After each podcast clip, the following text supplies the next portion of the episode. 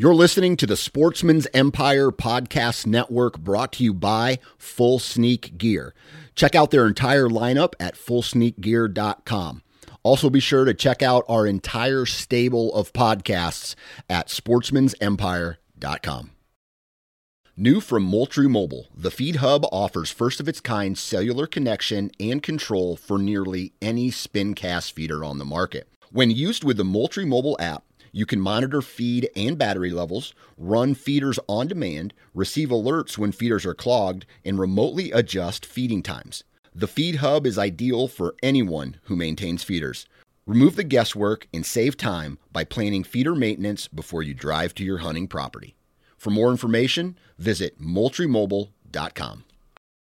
You're listening to the Sportsman's Nation Podcast Network brought to you by onX Maps. Now, if you haven't had the opportunity to get onX Maps on your phone, you need to get onX Maps on your phone, and I'm going to tell you why. Number one, I am the kind of guy who likes to know where I'm at at all times, and I like to do a lot of running and gunning. So there's times where access is very important for me, knowing where I was at, knowing how to get to a specific location, especially in the dark of morning or night, getting in and getting out. And the best part for me is that I have GPS on my phone and onX allows you to leave basically breadcrumbs uh, and leave a trail or your access routes on your phone, save those access routes, and then use your GPS going in and out of your tree stand locations every single day. And it's awesome because you won't get lost in the dark. And I use that so much, that little portion in itself, so much throughout the season that uh, it's probably the most useful function of that app. Now, you can also leave waypoints like where your trail cameras are at, where your tree stands are at, where you see scrapes and rubs or marking trailheads or campsites. this is the perfect app for a do it yourself hunter I mean, really for all hunters, because it allows you to journal your properties that you hunt, right? And uh, the more information you have, the more successful you will be on a yearly basis because you keep gathering data and gathering data and gathering data. And soon you'll see trends in that data, and those trends will lead you to hunting more efficiently and becoming more successful, in my opinion. So go to onX or wherever you download your apps, pick up onX and you can use the discount code NATION20 N A T I O N 20 and save 20% off for first time users. onX Maps. Hello, and welcome to episode 69 of the Ohio Huntsman podcast. And today, it's just Jacob and I, but we talk about eating wild game, cooking and eating wild game. So we just wrapped up gun season, so hopefully you've got some venison in the freezer. And so we thought it would be a good opportunity to talk about eating wild game and different ways to prepare it, ways that we like to prepare it. And we we obviously talk about venison, but we also talk about other wild game because there's other wild game to eat out there. So, that's what this episode's about like I said, some recipes, different ways that we like to prepare. Uh, we, we, we talk about a few cuts or pieces that, that often get overlooked but are really good. And there will be links in the show notes to videos, cookbooks. We mention a lot of that stuff in this one about, you know, how to do a venison shoulder roast or, you know, and, and so we'll link to those videos or the cookbooks where we found those recipes, that sort of thing, in the show notes on this one so that you guys can find all that and, and reference all of that. So, before we get into that, I want to talk about our sponsor, Maston's Deer Scents. So, they are a premium deer scent company, and basically, they've got what you need when it comes to scent. So, if you like using scent to get deer in front of your cameras, works great for that. If you need a cover scent, they've got a, a smell like a deer cover scent that, that works great. We've had good success with that. They've got, you know, we're, we're kind of past the rut, but they've got great rut scents, estrus, and and one they call the buck reaper, and they've got different ways of using the scent. So they've got scented gel crystals, they've got scented candles, they've got their double scent stacker that you can put a scented candle in and then a liquid scent on top, and the, and the candle heats the scent. And so you can kind of layer scents. So, great deer scent company. It's a great product. The prices are really good. So, we're happy to have them as a sponsor. And if you use Scent, I would encourage you to check them out. So there'll be a link in the show notes for how to get in touch with them. You just go to their website, mastonsdeerscents.com, and order right from their website, and they'll ship it right to your house. So with that, let's get into this episode about eating and cooking wild game. Welcome to the Ohio Huntsman Podcast, where three brothers, Jason, Jacob, and Jeff, discuss all things hunting in Ohio. Our goal is to be your source for accurate and reliable hunting news and conservation issues in the great state of Ohio, as well as some fun and interesting conversations along the way. This is the Ohio Huntsman Podcast. Are you listening? All right, so today it's Jacob and I, and we are going to talk about eating, cooking, um, we're we're actually recording this the what is today? The Friday before Thanksgiving. So we've we've got food on the mind. This is going to release well after Thanksgiving, but we're recording it the Friday before Thanksgiving. So food on the brain, and so we thought it would be a good time to talk about wild food, wild game, cooking and eating wild game. Some of our favorite recipes, different ways to prepare different cuts. Um, so that's kind of the main topic for today. Before we get into that, though, we've got some some listener uh, listener mail. I don't know what I want to call it. Listener um, questions and a couple of uh, just kind of things I guess I want to talk about before we get into the main topic. So, if you guys listened to our hunting etiquette episode, that was episode 66. If you didn't, go back and listen to it it was a good episode. From that episode, we had some people reach out to us with some of their uh, hunting etiquette scenarios, right? Things that have happened to them, and they wanted our input on it. We asked for that in the episode, and so we we've got some of that content or some of those questions, I guess. And so one of them that I thought was particularly interesting was uh, this guy says he hunts county parks, so it's a it's a parks hunt, and it says so to other hunters, and so I don't know exactly how he doesn't say what county, um, and so I don't know exactly how the parks hunt works. Our experience with parks hunts is you get drawn and you are allowed to pick a handful of buddies to go in there with you, right? So in, into your zone. You're awarded a particular zone that you're allowed to hunt. It's got very clear boundaries. You're allowed in here and not in the neighboring zone or any of the other zones. You get one zone, you get it for a portion of the season, and then you have to get all your stuff out of there, and the next group of guys come in. So it sounds like our experience with parks hunts is a little different than this. Um, in that the the other guys that are hunting these parks aren't necessarily picked by this guy that submitted the question. So he says he he hunts county parks, so do un- other hunters, and they're allowed to bait and put up trail cameras. So you know he did his homework.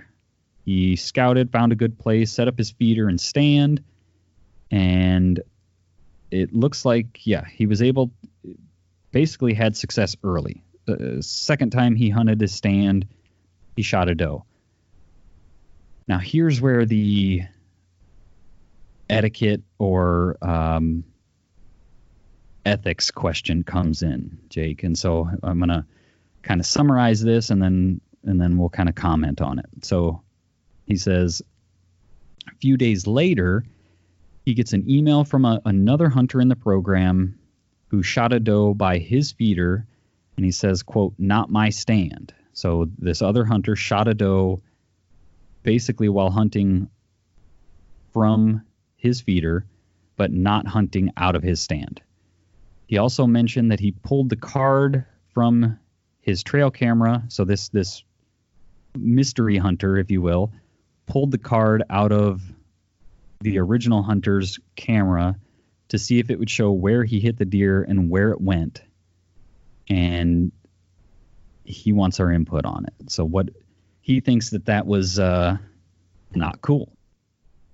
So, Jake, I guess what are your what are your thoughts on did I did I do a good job summarizing this and what are your what are your thoughts? Yeah, I think you summarized it pretty well. Basically, the guy, the listener, like you said, got a doe early, and then another guy. We're not clear if it's. A, he didn't make it sound like it's a buddy of his. It sounds No. like it's another guy in the program, but somehow they do have a way of communicating. Yeah. Um, so I, I mean, in terms of the feeder, uh, I mean, I don't know. It depends how big the area is. You know what I mean? If it's a huge area where all the guys have room to spread out, that's probably a little more out of bounds versus if it's 20 acres and his feeder's right in the middle of it. You know what I mean? Like if it's just Yeah. a small chunk and this guy set a feeder up right in the middle where a gas line and a power line cross, where you know the deer are going to be moving. You know what I mean? You can't kind of lay claim to the whole chunk of woods. Right. Um, but again, I'm making we have no idea. I'm making assumptions. So the feeder part doesn't really grind my gears too much. Um, I'm really anti don't touch my stuff. Like the whole camera Yeah. thing bothers Yeah. me. Um, you know, that's not your trail camera. That's not your memory card. Especially if you don't really know the guy. There's a lot of dishonest people out there. Um, you know, and I just that part I don't I think that's out of bounds. You don't touch my trail, don't touch my stuff type thing. Yeah. um, yeah, I would I would agree. I, I think the feed, you know, it's it's like I guess I kind of view it like setting up a feeder on public ground. You know, like uh, he's got just as much right to be there. Um, I, I don't know that I would do it. Right, somebody that's somebody else's setup. I, I that would feel kind of like cheating to me. Right, uh, unless like you said, it's a small chunk and there's really nowhere else to hunt, y- you know. Because if you say, well, you can't hunt over my feeder, that's that's poor hunting etiquette or, or unethical. Where's the line, right? How far away do you have to be from the the feeder before right, right? They're they're coming to the feeder. right. And so, if whether I'm- you're hunting next to the feeder or 50 yards from the feeder, but still catching deer coming to the feeder, you know, I mean, it, it's so I don't I don't so much have an issue with shooting a deer over his feeder. It's you know, it is what it is, I guess.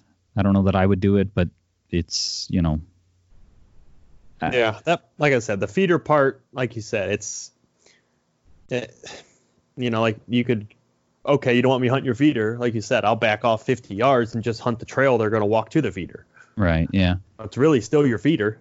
yeah, that's bringing them in or whatever. So, like I said, the feeder doesn't grind my gears or get me as worked up, but the trail camera part, where he, you know, went into his camera and pulled his card to try to see where he had hit the deer, that to me is a stretch. Um, I don't, you know what I mean? If if that's really what you're after, if you're concerned about it, clearly you have a way to get a hold of me.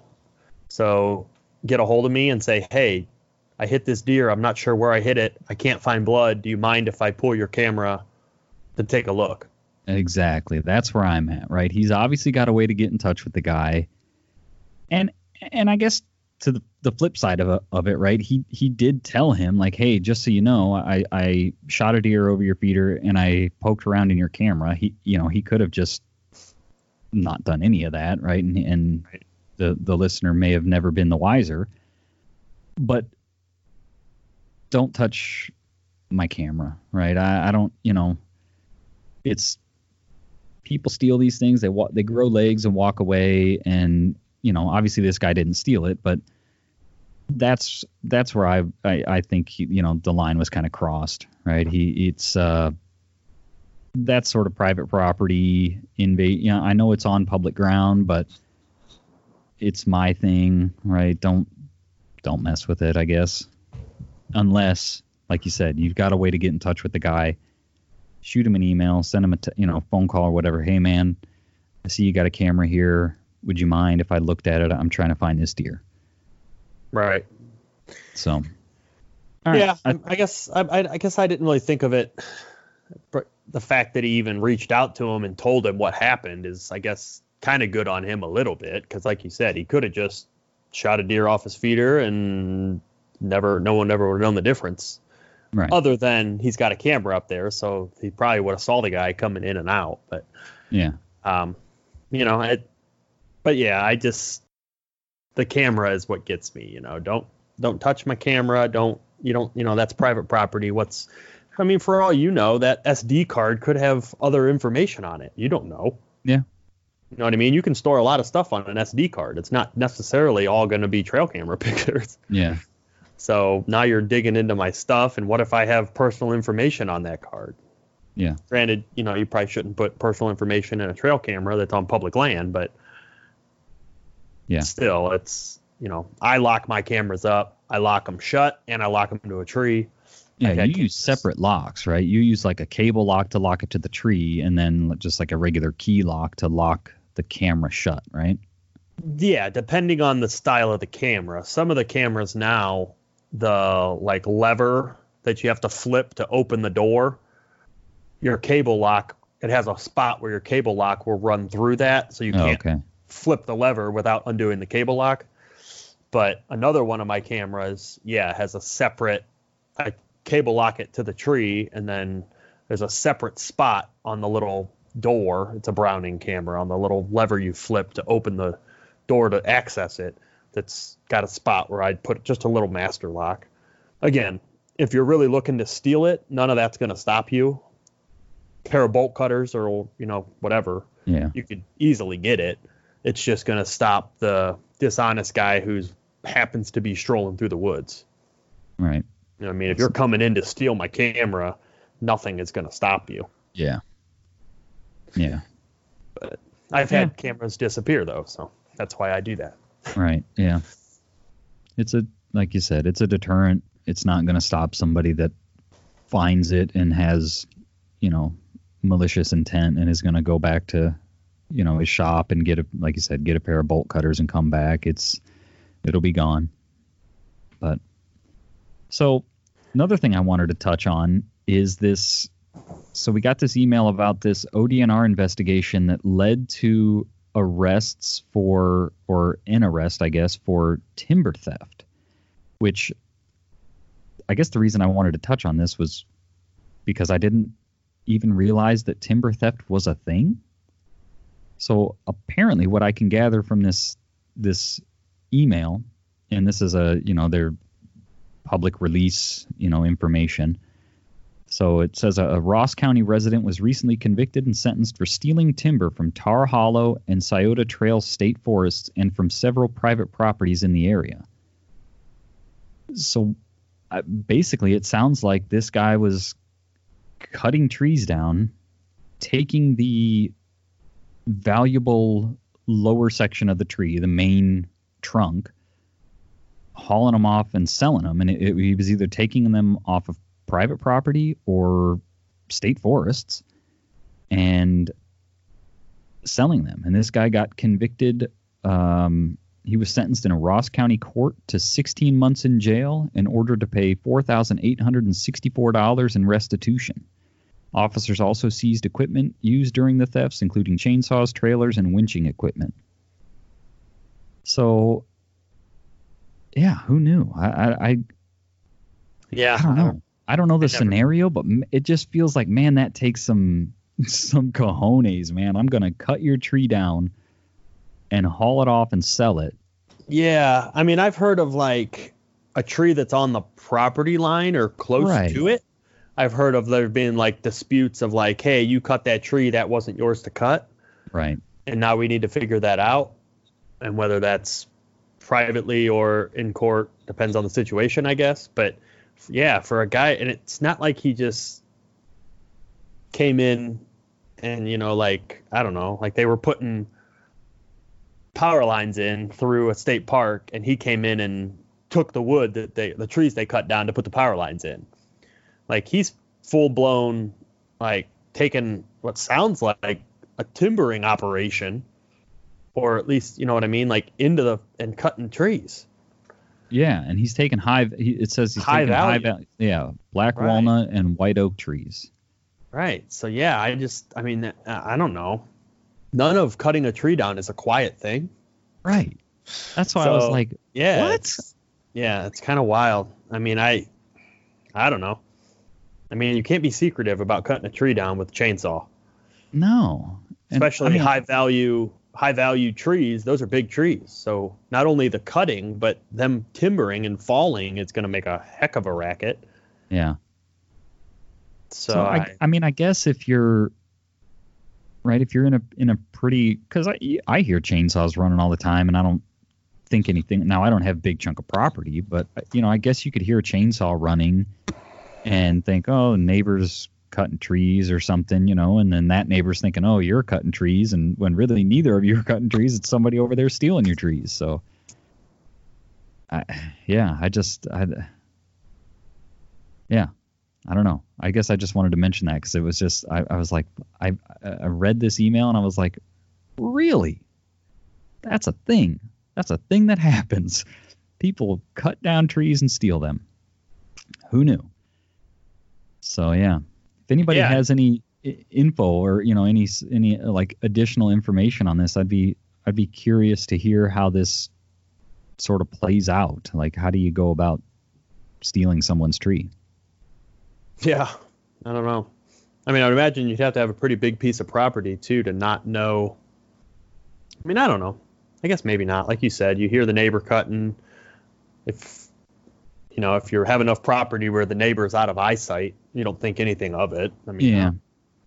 Or if it's you know out of uh, you know an out of state owner, or maybe they're not out of state, but they you know they've got a piece of recreational property, but they live in you know they live up in Cleveland or somewhere up that way, but they've got a piece of property you know down in Washington County or something like that. This Right. didn't happen in Washington County. It says it was uh, where did I read that? Uh, Ross County, Ross County resident. So, but you get the drift, right? Get the point. If if Right. it's a non-local property owner, maybe you could, you know, steal their trees. I don't know. I don't know. Like you said, though, I think it takes that's a pretty brave and bold move to because you can't sneak it out. You know, it's there's nothing Right. secretive about it.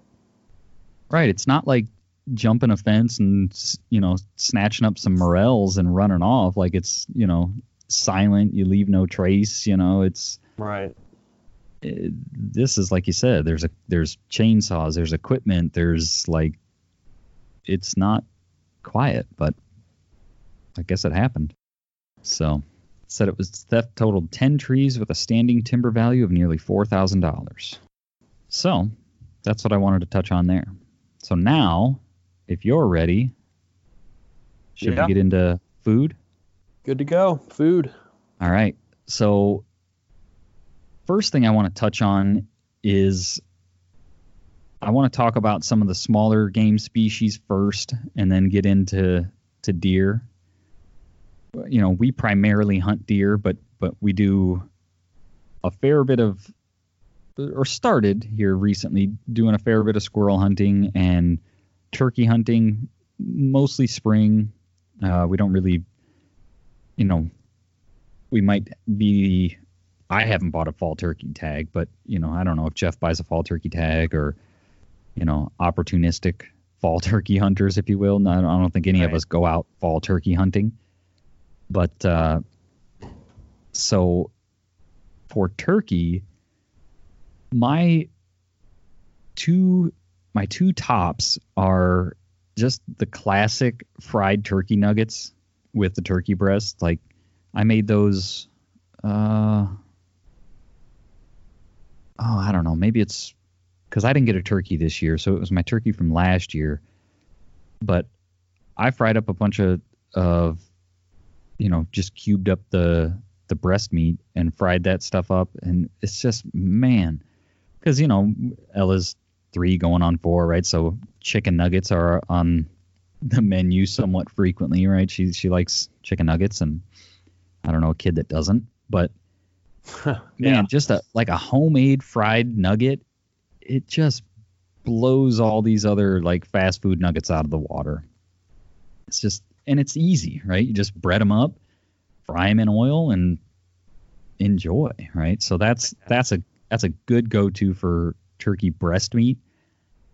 For the legs, I've done, and this it's a like low and slow, right? This if that's the thing you got to remember with the legs, right? Because they there's those turkey walk on those legs all the time, and so basically just put them in a pot of you know you can season the water whatever in water or stock and just simmer the legs for hours like low and slow. I'm talking three four five hours until the meat gets tender because it's going to take a while to break all that stuff down.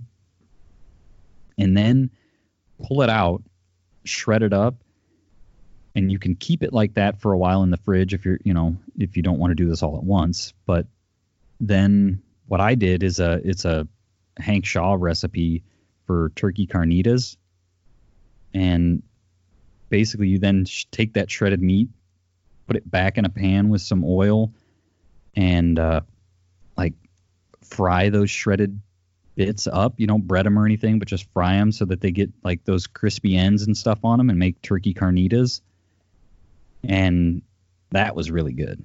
But that's a you know that's not a quick after work. I'm gonna whip I'm gonna whip this up. It's like uh you know there's some prep involved with that, right? It's Prep. like I said, Yeah, there's some low and work. slow, couple hours, and you can break it up, right? Do the do the simmering one day and then make the carnitas quick after work one day kind of thing. But those are kind of my I really like those two for um, turkey. Yeah, I mean, I I've never, if you listen to our previous episodes, I've never shot a turkey, so I don't have a whole lot to add to the turkey recipe. But what I have heard and what I do know is you just have to go into turkey with the mindset of it's wild turkey. Yeah. Tur- you know, your your wild turkey is not going to taste like your butterball from the store. Yep. They're entirely different. Your apples and oranges. Yep. you know, Yep. like you said, the the legs of a wild turkey take some time to make them tender and palatable. You know, versus a turkey leg off a butterball. Well, that that turkey was probably in a pen its entire life and never really walked much. Yep. You know what I Yeah. mean? So it's just it's a different animal. You can't serve a wild turkey like you would a butterball, which is fitting, you know, like you said, it's around Thanksgiving right now. It's Yeah. just different. It's not going to taste the same and if you expect it to, you're not going to like wild turkey. Yeah. You're gonna be disappointed. Right, right. So you just got to I mean there's plenty of recipes to make it very very good, you know, even better than a butterball turkey, but it's just you got to acknowledge the fact that they're different. Yeah. Yeah. And I guess one other thing I'll add is is a lot of this stuff, like, you know, none of us are chefs or anything. You know, we don't we don't cook for a living. We enjoy eating wild meat. And so, you know, we found different ways by Googling recipes or using wild game cookbooks. So a lot of this stuff that we're going to talk about comes from either Hank Shaw's um, wild game cookbook called Buck Buck Moose. That's for basically your what I'll call your big game, right? Your deer, your antelope, your moose, your elk, that kind of stuff. All, all of that stuff can kind of be used interchangeably. Just the cuts are bigger and or smaller. And then um, Steve Rinella's The Meat Eater. Uh, what is it? Meat Eater Cookbook. Meat Eater Fishing Game Cookbook. So I'll put links to to both of those both of those cookbooks in the show notes if you guys are interested. But that's where a lot of these sort of recipes or, or things come from. And then you can also um, sign up for, well, you don't have to sign up for, but you can use Hank Shaw's website, which is honest-food.net, or just, you know, Google Hank Shaw. I'll put a link to his website in here too, but he's got tons of recipes for all different wild game species, whether, you know, it's fish, it's dove, it's turkey, it's elk, it's deer, it's, you know, he's got tons of stuff in there. So lots of good recipes in that stuff. So I'll I'll make sure to have links to all of that in the show notes so you guys can find that. But that's where a lot of this stuff comes from. So, moving on to squirrel. So, like I said, we're you know, we're by no means hardcore squirrel hunters, but I do enjoy some squirrel hunting.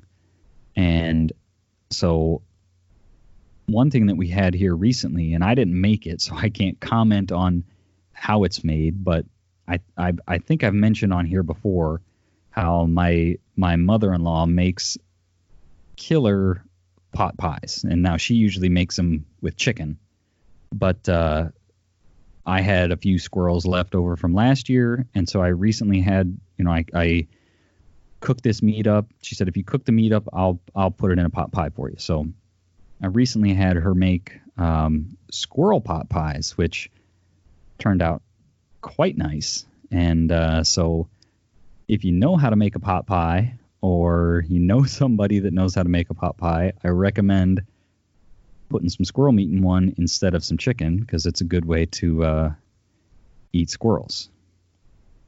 The other yeah. thing, and and Jake, you you can attest to this, right? Because I think you made these. Is the uh, buffalo squirrel legs as another way to, to eat squirrel? Yeah, yeah. I again, I'm not by any means a professional, but I did make some buffalo squirrel legs or squirrel hot legs, however you want to call them. Um, and that came know. out of the MeatEater cookbook, right? He's got a recipe in yeah. there. In there. Yeah. yeah. Yeah. Um, and they turned out good. I mean, again, it's different. You got, you just have to keep your mind open. You know what I mean? It's different than going to the local sports pub and eating hot wings. You know right. what I mean? It's it's a wild animal. It's gonna be. It was a little tougher, a little chewier, but again, it was good. I mean, it wasn't that it wasn't good. Yeah. It's just you know they're a lot smaller than a buffalo wing at the sports bar.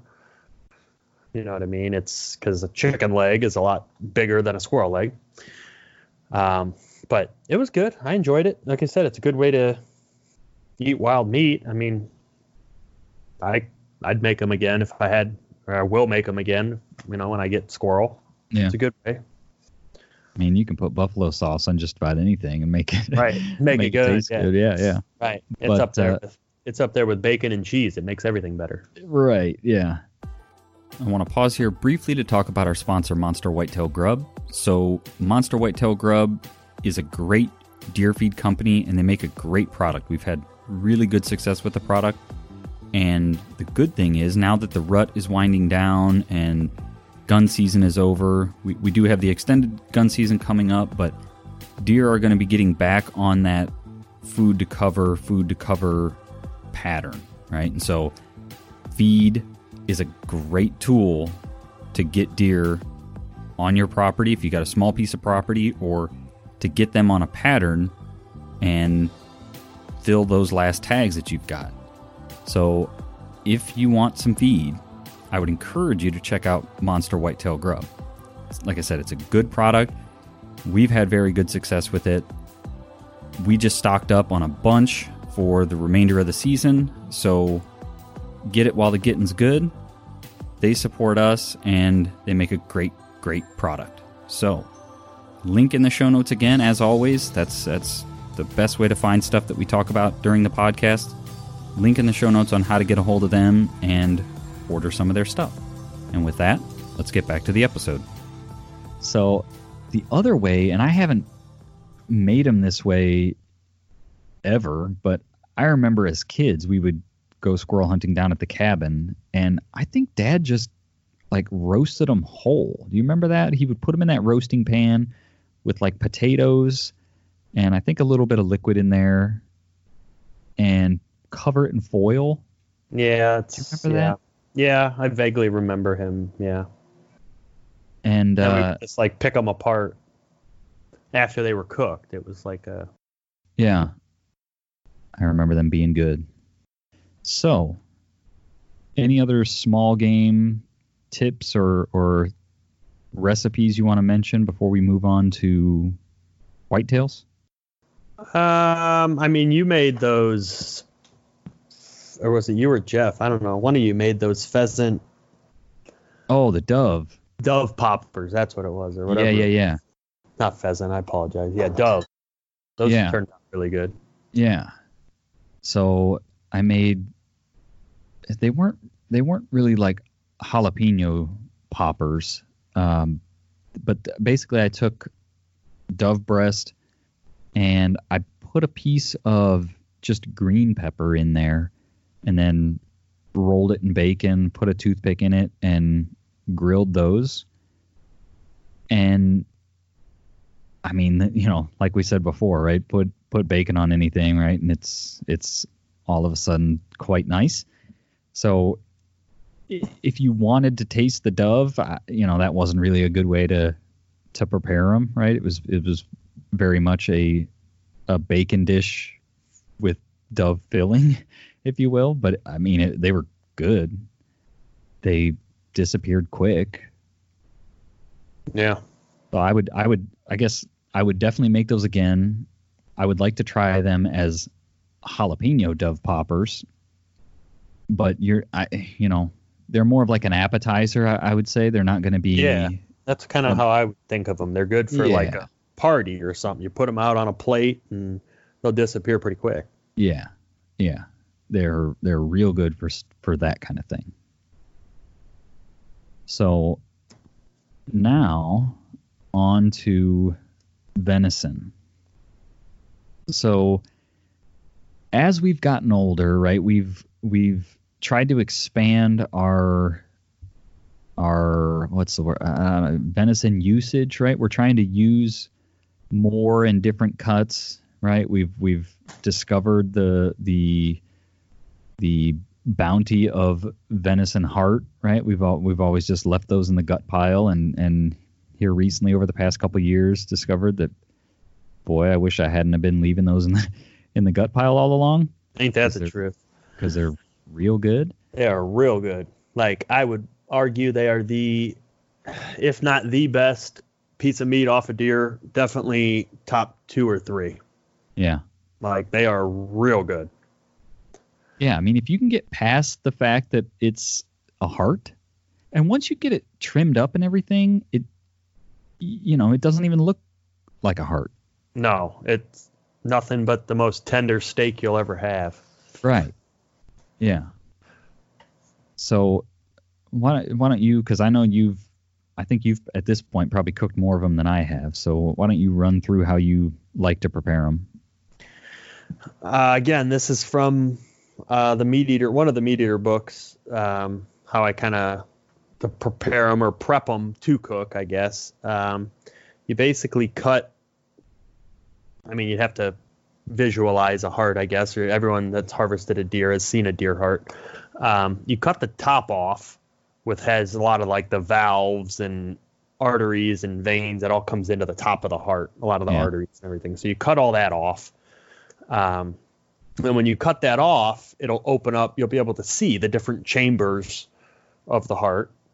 Um, anyone who has any anatomy background, there's four chambers to a heart, and you basically run water in through there and get all the blood and clotted. It'll be, it's almost like Jello Yeah. coagulated dark red brown almost like coagulated nastiness basically. Yeah. so you run water in there and it'll run in one chamber and shoot down through and out the other because that's how your heart works. Um, so you blow all that stuff out with water basically just at the sink. Um, and then once you get it cleaned out uh, the way that i cut it up is i basically just cut it into like I said, almost like steaks, half inch slices, just straight. You lay it down on its side basically, and I just cut straight down through it. Um, and all the way down, section it up all the way down. And then I've made it two different ways. I've just made it just fried it in some oil basically and put some spices and seasoning on it just straight that way um, whatever your favorite you almost can treat it like a steak at that point so like your favorite steak rub so to speak um, i've done it that way and then i've also marinated it in a marinade that you know i've kind of come up with myself or any cookbook again treat it like a steak almost um, marinate it and cook it that way. Um, and I basically, I've never actually cooked mine on the grill. I've always pan fried them. I'm sure they'd be excellent on the grill. I just haven't done it. Um, and then you can either, you know, you eat it, you cook it basically like a steak. You, you know, venison is a little, by default, a little less fatty and juicy, so to speak, than beef. So you kind of have to be a little bit low and slow with it. You don't want to make it overcook it. You know what I mean? You got to take Yeah. it's a shorter cooking time, but that's with in general with venison versus beef. Um, but yeah, I just cook it in some oil and then I, like I said, I doctor it up just like I would a steak basically. And I, you know, if I'm giving it to the kids, I cube it up after I've cooked it. Um, and they devour it. If I'm eating it, my wife won't eat it, but if I'm eating it, I leave it whole and eat it kind of like I would a steak. I just put a whole circle at that point. It's a circle um, on my plate. But yeah, basically, I just cook it like a steak and serve it up that way. Um, Lindsay won't eat it. She just can't get past the fact that it's a heart. Uh, Yeah. If I could convince her to just try it, I know she would love it. Because honestly, it's like it's almost like a. If I had to explain it in terms of like beef and like the, it's so tender. It's almost like a prime rib Okay. it's you know what i mean it's like it's there is no toughness to it it's just Right. all that like real tender so yeah it's really really good and again i'm no professional chef so anyone who has any ability to actually cook so to speak i'm sure will make it taste even better than i can Yeah. but just me, you know, basically Joe Schmo who doesn't know anything about cooking. I can follow a recipe in a cookbook and I just throw a little bit of this and a little bit of that, and it is really, really good. So I do mine a little differently.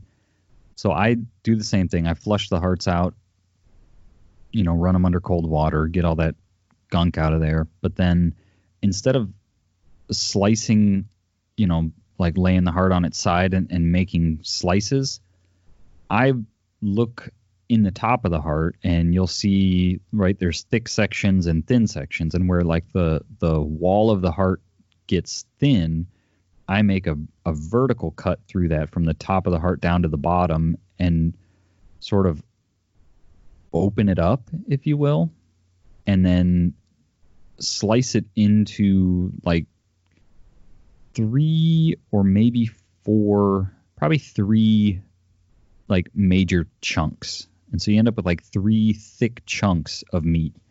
And then I grill them like that.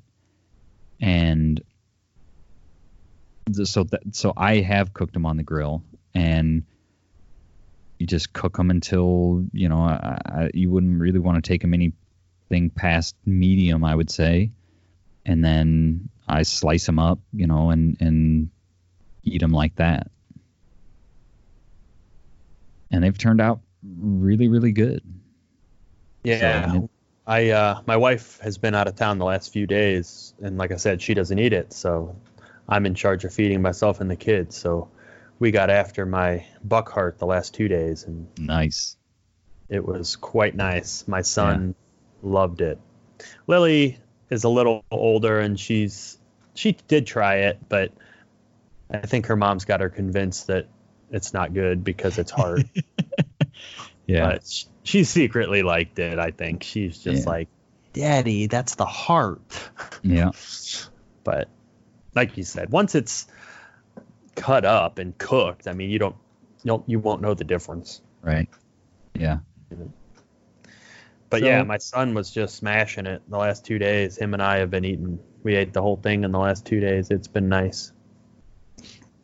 the other and i don't keep these because i you know not that they're gross but by no means you know what i say they're gross but i just i don't know i don't prefer them is the liver but dad has been saving the livers and he said you know he, he again i think this was a um, a liver preparation that we found in Hank Shaw's Buck Buck Moose on how to soak them and, and prepare the livers but he really likes them. Him and mom have been having venison liver and onions and been tearing that stuff up. So if Yeah. you like liver and onions, if that's some you know, if, if like beef liver is something that you like, that's a that's another good way to use another part that normally gets left in the gut pile. Right. Yeah, and again, I'm not a big liver eater. I don't. My, you know, dad saved the liver from my buck because he helped me kind of process it, and he debated it because he had just had liver from when we were down rut weekend. Because again, anytime any of us get a deer, we give him the liver. Right. But um, he debated it. He was like, "Yeah, I don't know, I don't know." And then he called mom, and she told him to bring it home. So um, I know they made that. He sent me a picture of liver and onions. They made that. But I, as far as I know, the most important part of the liver is you've got to get all the blood out, which is the soaking. It's a soaking process. Um, you got to soak it in whatever it is. Again, I'm not super familiar because I don't do it, but it's I think milk or wa- at least water. But I think milk they say works really well too. Um, but it, you got to draw all the blood out of that liver so it doesn't have that real irony taste. Oh, Okay. Um, but again, any cookbook with a liver recipe, I'm sure will go over that as to how to do that and what the best way is. But yeah, liver and onions is definitely something I know the old man and mom enjoy. Yeah. So now I want to get into or I guess we should get into into you know some of the more I guess you'd say traditional cuts. So I you know, we grind a lot of our venison, right? That's how we use it. That's how it gets used up. I, I always have grand plans of, you know, I'm going to do this and I'm going to cut tomahawk steaks and I'm going to, you know, I'm going to I'm going to do all this stuff and then when it comes down to it it's like uh, I'm just going to grind most of this up, but but that's I mean, ground is uh, for the phase of of life we're in, right? Ground is so easy, so convenient, and it's so versatile, right? We we Right. use it in everything, right? We make tacos out of it. We make chili out of it. We make spaghetti out of it.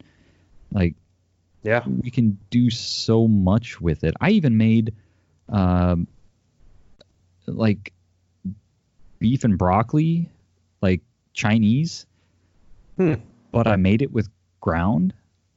And so you know, normally when I'm cooking with ground, I really like to break my ground up and and um oh burgers. I don't I don't know how I forgot burgers. You can make burgers out of ground. But because I was going for that more like Chinese kind of chunks of beef and broccoli, I tried not to fool with the ground and leave it in kind of bigger chunks. And that turned out good. You know, it was a little different than like your traditional beef and broccoli, but I really liked it, you know. And uh, basically just found an, a recipe online for beef and broccoli, and I just made it with ground venison instead. So, Right. but but we we do a lot with ground. I, I think you guys do a lot with ground. Now we we when we have ours ground, we don't add anything to it. But you guys typically have some additives added to your ground, right? Yeah, yeah. Uh, we add pork fat, our processor. I'm I have no idea what the ratio or how much. It's not a lot. Um, you know, for a typical, I don't know, doe, so to speak, your average deer, I want to say they add like maybe two pounds of pork fat total for all of it. Because like I grind a lot of my deer, I grind the whole thing, um, which I know is like the cardinal sin you don't you know the back straps or the holy grail or the tenderloins or you know I typically grind everything and that's just because that's what my wife cooks with. Right. Um, so I a beautiful backstrap or beautiful tenderloin does me no good if it never comes out of the freezer. Yep. Um, so I typically grind pretty much all of my deer, um, and that yeah I think they it's just a few pounds total of pork fat. So the ratio is not high. It's not you know I'm I don't know if you get 50 pounds of meat and they put a pound of pork fat. I don't know exactly the ratio at all. If you're someone who does it all yourself, you'd have to look that look into that more. Yeah. Um, but any processor, I would imagine, if you ask them, hey, could you add a little pork fat, they'd be able to do that. Um, it, I personally don't know that it makes a difference. I think it's more just my wife comes from a non wild game eating background, and all she ever had heard before, her dad will not eat venison. He's like anti venison. Um, so I think she just grew up thinking it was no good. Um, never had it because her dad wouldn't eat it, so her mom wouldn't make it, type thing. Right. Uh, her mom, her mom likes it, but um, so I think it's more just a precautionary thing. She, we've never had it any other way, type thing. But you know, when you guys cook something at your house, Lindsay has no problem eating it, and that's not. There's no pork fat in that. You know what I mean? Yeah. I don't. Yeah. I don't taste a big difference personally. Um, but you know what they say, happy wife, happy life. If she wants Yep. it that way, I got no problem doing it that way. Cause like I said, I don't taste the difference. Um, and we do Yeah. the simpler stuff with our ground, you know, I mean, we do spaghetti, burgers, tacos, anything you would use ground beef for, basically we substitute venison and it is, you know, we very, very, very rarely ever get ground beef for anything. Right. So, So- but yeah, I mean, burgers are kind of my, I don't want to say claim to fame because it's nothing special, but my family really loves when I make burgers, deer burgers. Yeah. Um, like I said, my recipe for that is nothing special. I use breadcrumbs because that's like the primary problem that a lot of people have with venison, ground venison, is it doesn't stick together like ground beef does. Right. Um, so I put some breadcrumbs in to kind of form a patty out of it, and then I have no idea what the measurements are, but I use um, breadcrumbs. I use Worcestershire sauce, and then I use a couple again spices out of the cabinet. I pretty much just open it up and dab a little bit on my hand and say, "Oh, okay, yeah, we'll put some of that in there." And I don't have a set, you know, two or three spices that I use. It's just whatever my wife has in there that I think would make a good burger. Um, and I Now, do you have measurements for the breadcrumbs? Is no, just by feel? it's by feel. Um, unfortunately, I don't have a measurement. Um, I mean, I, it's mostly by feel. I just, I, I just pour some in there. I don't. I. I mean, you obviously can overdo it. You don't want to make like a cakey burger, so to yeah. speak. But, um, I mean, so I guess I would suggest, you know, starting starting low, and then if you realize your burgers are falling apart, next time add more. Um, but for me, it's by feel. I just, if you have a one pound chunk, I guess, of ground venison, you plop it in a bowl. You pretty much want to, again, it's nothing scientific about this, but I pretty much cover it, cover the one pound square in breadcrumbs, and then fold it kind of over inside and mix it up. That's basically how I judge it. Okay. Um, you know, I don't you don't want like a big mound of breadcrumbs or half a bowl of breadcrumbs by any means, but it's it's because you're not getting any, you're not doing it to add any flavor or anything. It's primarily to hold it together. Some people use eggs. Um, for me, breadcrumbs are just easier. Okay. Um, I've, I've I've used eggs before, but again, I my family and I we prefer to have our meat a little on the more medium side. So that's where I worry about eggs if I'm not cooking it thoroughly. If there's a raw egg in there, you know, I don't know. Yeah. So that's where I breadcrumbs work for me. Yeah.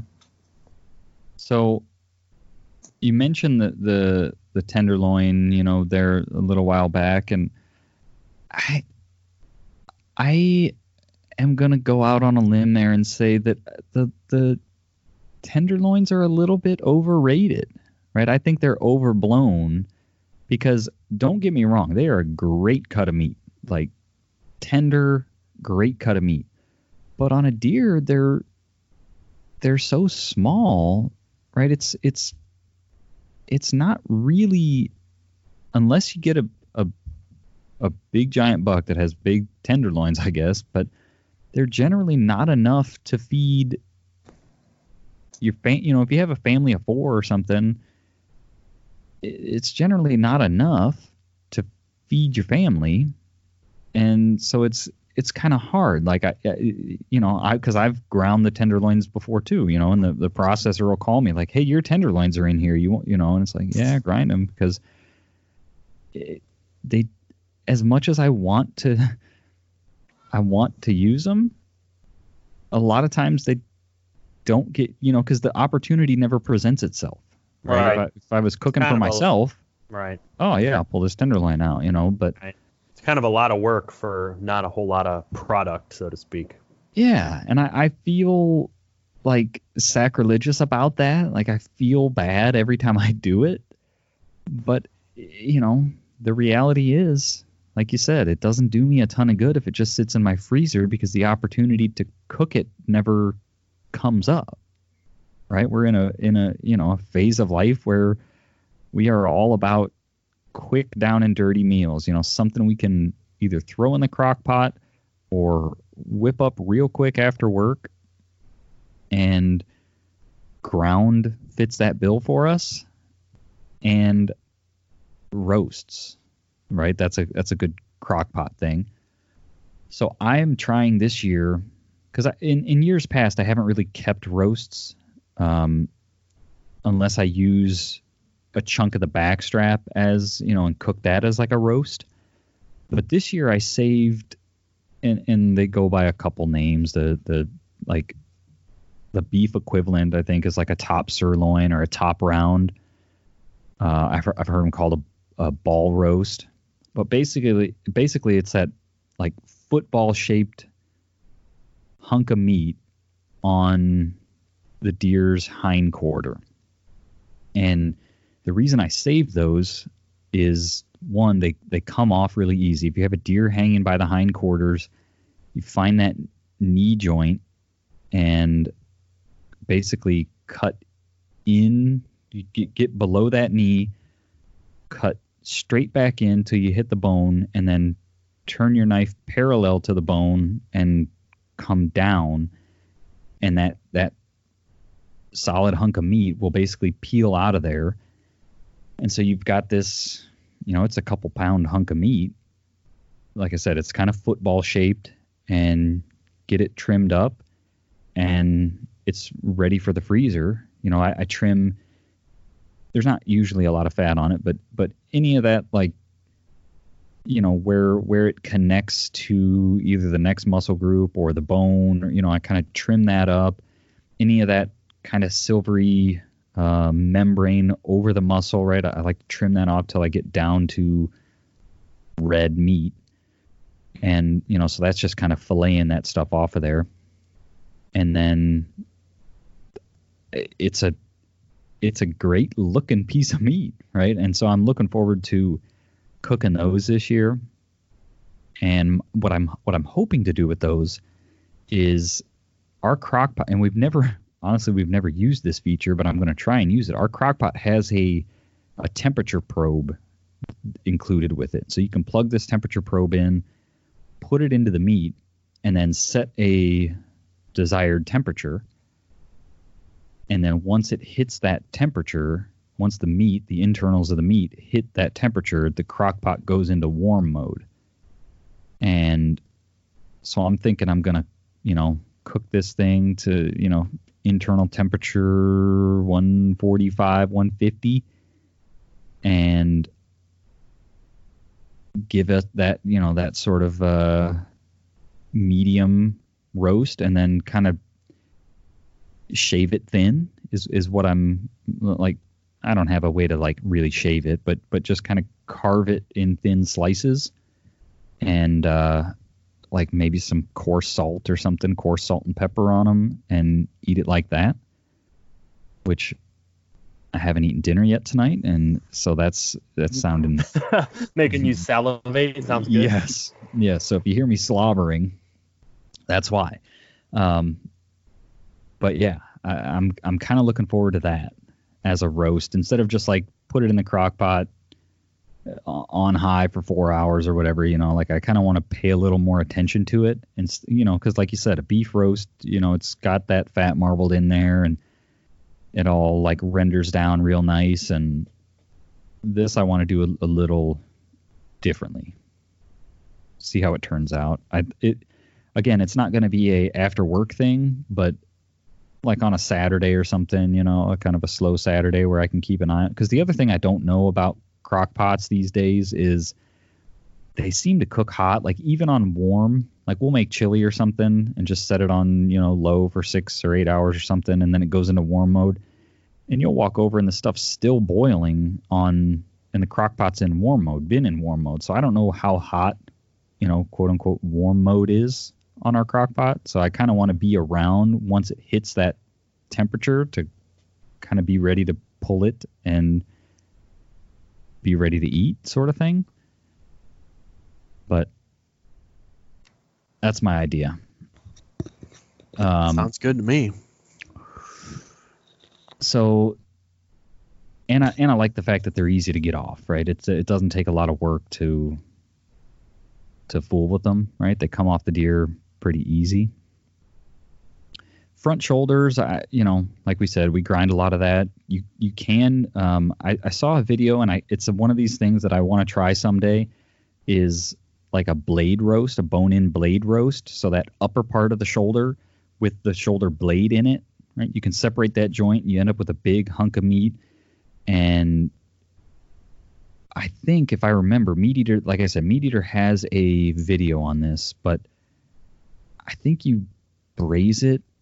So like you sear it in a hot pan and then you cook it in liquid for a long time and all that like connective tissue in there kind of melts out of there and and adds some flavor and things like that. And you know in the video it looked real good. But again it's not a quick after work thing. It's it's it's a there's some time involved in preparing one of those. Maybe you could put it if you had a big crock pot maybe you could put it in a crock pot and get similar results but uh might be might be something worth trying. The other thing and i think i'm i think i might try this this year is venison ribs. I've seen a couple videos on venison ribs and it looks easy enough right? You get that get that stuff trimmed off the outside. How do you? My thing with venison ribs is how do you cut them off with a bone saw, or what do you? Yeah. So you saw through them, saw them off, like where they connect to the vertebrae, and then saw them into like, you know, four inch lengths. And then, you know, you can cut them into slabs at that point. Or I, I think at that point, once they're cut into those shorter sections, I think you can just roll them up and freeze them like that. But I think you want to get a lot of that that fat and tissue kind of trimmed off the outside. I don't think they're going to be as meaty as like a a beef rib or a pork rib, but I've heard from multiple sources that you know venison ribs are another one of those things that once you've cooked them, you're going to be upset that you've been leaving them in the in the woods or been dispo- you know throwing them away all this time.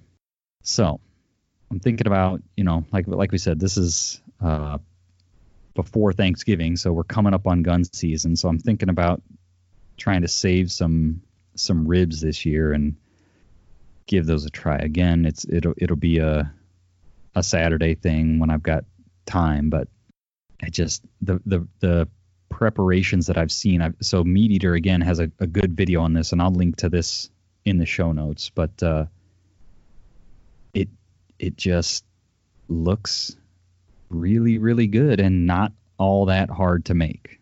So, anything else we want to touch on here before we shut her down? Um, trying to think of. Oh, the one thing I wanted to touch on that I don't know how I forgot. And again, you don't necessarily have to do it with ground. That's just how I typically do it because I grind most of my deer. But jerky. Oh yeah. Um, deer jerky or anything. I mean, the, the processor can do all kinds of things with your deer, but um, deer jerky, I'm actually making some right now while we're recording this. Um, I use ground because again, we grind a lot of our deer, and then a jerky gun and whatever. But you can make it from whole cuts of meat. That's another option. Yep, that's a good. Uh, that's a great way to to use up your venison, especially if you have some of that ground left over and you're you're wanting to get your freezer you know, like cleared out before you you know start stocking it back up. That's a great way to kind of use up a la- those last few packages of ground. Or that's another good use for those hind leg muscles, right? Like that same thing, that sirloin tip would be a good one to slice because there's not a lot of, of connective tissue running through it. It's a pretty clean piece of meat. And uh, you could slice that one up into jerky and make, you know, more traditional jerky, if you will. So, with that, like I said, we'll have links in the show notes to these videos, these cookbooks, and hopefully this will this will release after gun season. So hopefully you guys, at least I think it'll release after gun season. Pretty sure it will. It might release the Tuesday of gun season. No, it won't. No, it won't. I got my weeks mix, mixed up. So this will release after gun season. Hopefully, you guys got some deer during gun season, and uh, you're going to be trying some of these, some of these, some of our favorite preparations, or obviously, you guys all have favorite preparations. Which, if you have other ways that you like that are that are quick and easy, you know, they're they're like I said, those good sort of quick after work, throw something together would love to hear them, right? I'm always looking for different ways of cooking wild game, whether it's squirrels, whether it's turkeys, deer, whatever it is.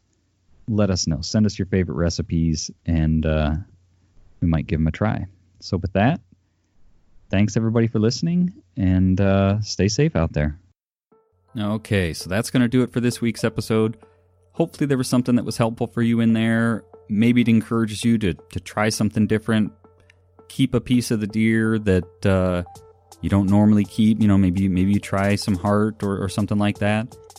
And as I said in the episode, I'm always looking for different ways of preparing venison that are quick and easy that I can I can either prep ahead of time and then whip together after work or you know, I can put in a slow cooker, something that, that is quick and easy, that doesn't require a lot of uh, time watching it or things like that. Something that I can put together after work quickly. So if you've got those, put them in the uh, the comments on the post where we share this episode, or just send us a message. You, you guys know how to get a hold of us. We're Ohio Huntsman on Facebook, Ohio Huntsman underscore podcast on Instagram or you can go to our website. We've got a contact contact us section on our website, ohiohuntsman.com.